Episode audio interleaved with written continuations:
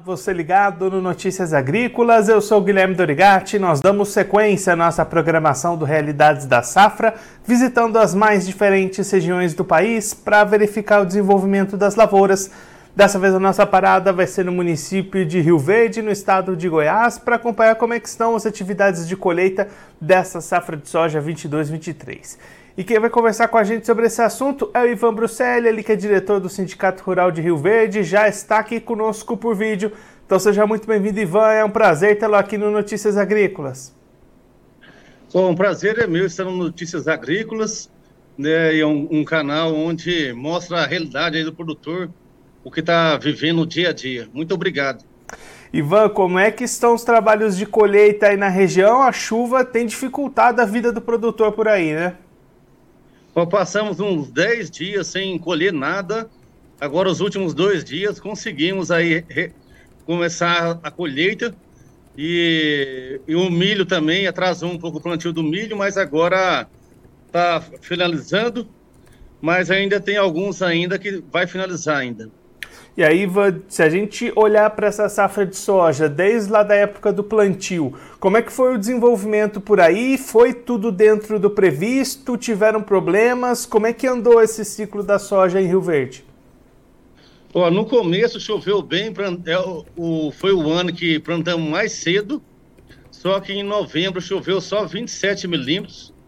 E aí ocorreu que a soja é, ela entrou aí no, no, no estresse por falta de água, quase que morreu. Em, em dezembro virou a chover de novo e ela, ela deu uma recuperada, né? Ela até produziu um pouco a mais do, do que a gente estava esperando. E aí, para a gente entender essas perspectivas, qual que costuma ser uma média de produtividade aí em Rio Verde e o que, que vocês estão esperando para esse ano? Olha, a média aqui em Rio Verde está em torno aí do.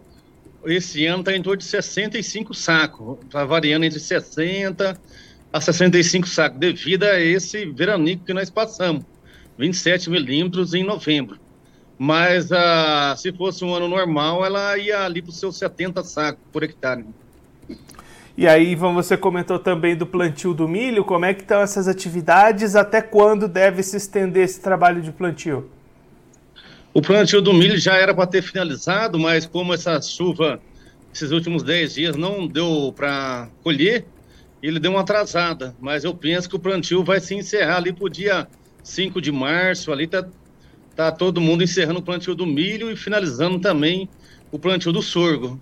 E com esse plantio acabando no dia 5, Ivan, como é que fica a janela? Ainda é um bom período para essa lavoura de milho? Não, é uma janela arriscada, porque a janela boa mesmo aqui para nós é até dia 20 de fevereiro. Passou do dia 25 de fevereiro, já, já começa a ser bem arriscado e cai a produção sim, porque a chuva normalmente ela vai até dia 10 de abril e o milho plantado tarde ainda não está pendoado ainda. Ivan, agora para a gente olhar um pouquinho para o mercado, como é que estão as negociações dessa safra de soja? O produtor é de Rio Verde avançou com as vendas ou ainda tem bastante coisa para ser negociada? Oh, o produtor tem cerca de é, 40% negociado, mas tem muito ainda para negociar, viu? O produtor está vindo para comprar aí os insumos para a próxima safra, ver o, o que encaixa aí no seu custo, né? O importante é saber o quanto de soja que ele vai gastar para comprar aí o adubo, a semente, os defensivos, né? Então o produtor está de olho nisso aí. E aí vão justamente pensando nesse planejamento para a sequência, como é que está essa relação de troca para a safra 23-24? Os preços estão melhores do que as que estão sendo colhidas agora, né? É, alguns produtos estão tá se encaixando aí no custo, mas tem muito ainda que pode ser ajustável. O produtor tem que tomar cuidado e tem que ficar com o pé no chão, porque se ele errar aí nas, nos seus custos, ele acaba é, produzindo uma quantia, mas não dá para pagar as contas no final aí do, da próxima safra, né? Ivan, muito obrigado pela sua participação, por ajudar a gente a compreender um pouquinho melhor esse cenário das lavouras aí da região. Se você quiser deixar mais algum recado ou destacar mais algum ponto para quem está acompanhando a gente, pode ficar à vontade.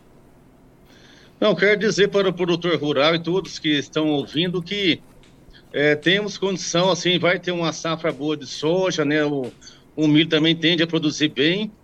É, ficar atentos aí no custo, comprar o que precisa mesmo, realmente, né? É, procurar, às vezes, fazer o um investimento é, só no... Às vezes, alguma máquina ainda que dá para para tocar mais algum, algum ano ou dois ainda, não, não, isso não é a hora de fazer grandes investimentos, né? E tem tudo para a agricultura decolar e o Brasil é um grande produtor mundial aí, né? E, e nós vamos a passar o já estamos passando, né, o, os Estados Unidos aí na exportação de milho, né? Ivan, mais uma vez, muito obrigado pela sua participação. A gente deixa aqui o convite para você voltar mais vezes, a gente trazer os números finais da soja e acompanhar como é que vai ser a safra de milho aí na região também. Um abraço, até a próxima. Um grande abraço para vocês Notícias Agrícolas. Pode contar comigo sempre. Hein? Esse, o Ivan Roberto Bruxelli, ele que é diretor do Sindicato Rural de Rio Verde, no estado de Goiás, conversou com a gente para mostrar como é que está o andamento dos trabalhos de colheita da safra de soja 22-23 e também o plantio da safrinha de milho 2023. O Ivan destacando que o, essa safra de soja começou muito bem, começou até mais antecipada do que anos anteriores. Depois houve um novembro com pouca chuva, que tirou um pouquinho do potencial produtivo. Dezembro voltou a chover, recuperou algumas áreas. E agora tivemos 10 dias consecutivos com chuvas, com trabalhos de colheita paralisados. Mas essas atividades já voltaram nos últimos dois dias, produtor correndo contra o tempo para colher a sua safra de soja e também terminar o plantio da segunda safra de milho. Olhando para a soja, vai destacando médias de produtividade entre 60 e 65 sacas por hectare, o que é abaixo daquilo que poderia ser atingido, o potencial de 70 sacas por hectare, justamente em função deste novembro com poucas chuvas, foram apenas 23 milímetros de precipitações em novembro, isso prejudicou o desenvolvimento da soja lá em Rio Verde. Já do lado do milho, plantio já fora da janela ideal, expectativa de que as atividades se encerrem até o próximo dia 5 de março, mas já saindo daquele período considerado o melhor para o plantio do milho, que lá em Rio Verde vai até 20 de fevereiro. Depois disso, os riscos já começam a aumentar para essa cultura de segunda safra. Então, aquele produtor que ainda vai plantar milho vai encontrar uma situação mais complicada para o desenvolvimento ao longo desse, dessa próxima temporada da safrinha de milho em 2023.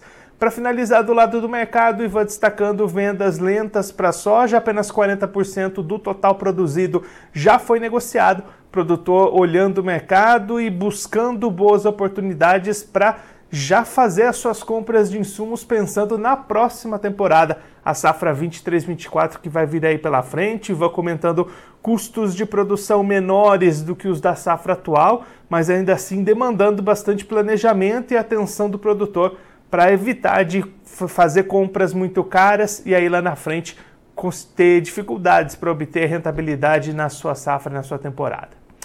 Agora eu vou ficando por aqui, mas você aproveite para se inscrever no canal do Notícias Agrícolas no YouTube por lá você pode acompanhar os nossos vídeos, as nossas entrevistas. Também deixe o seu like, mande a sua pergunta, o seu comentário, interaja conosco e com a nossa programação.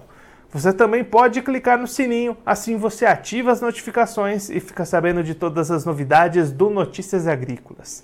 Eu vou ficando por aqui, mas a nossa programação volta daqui a pouquinho então continue ligado no Notícias Agrícolas.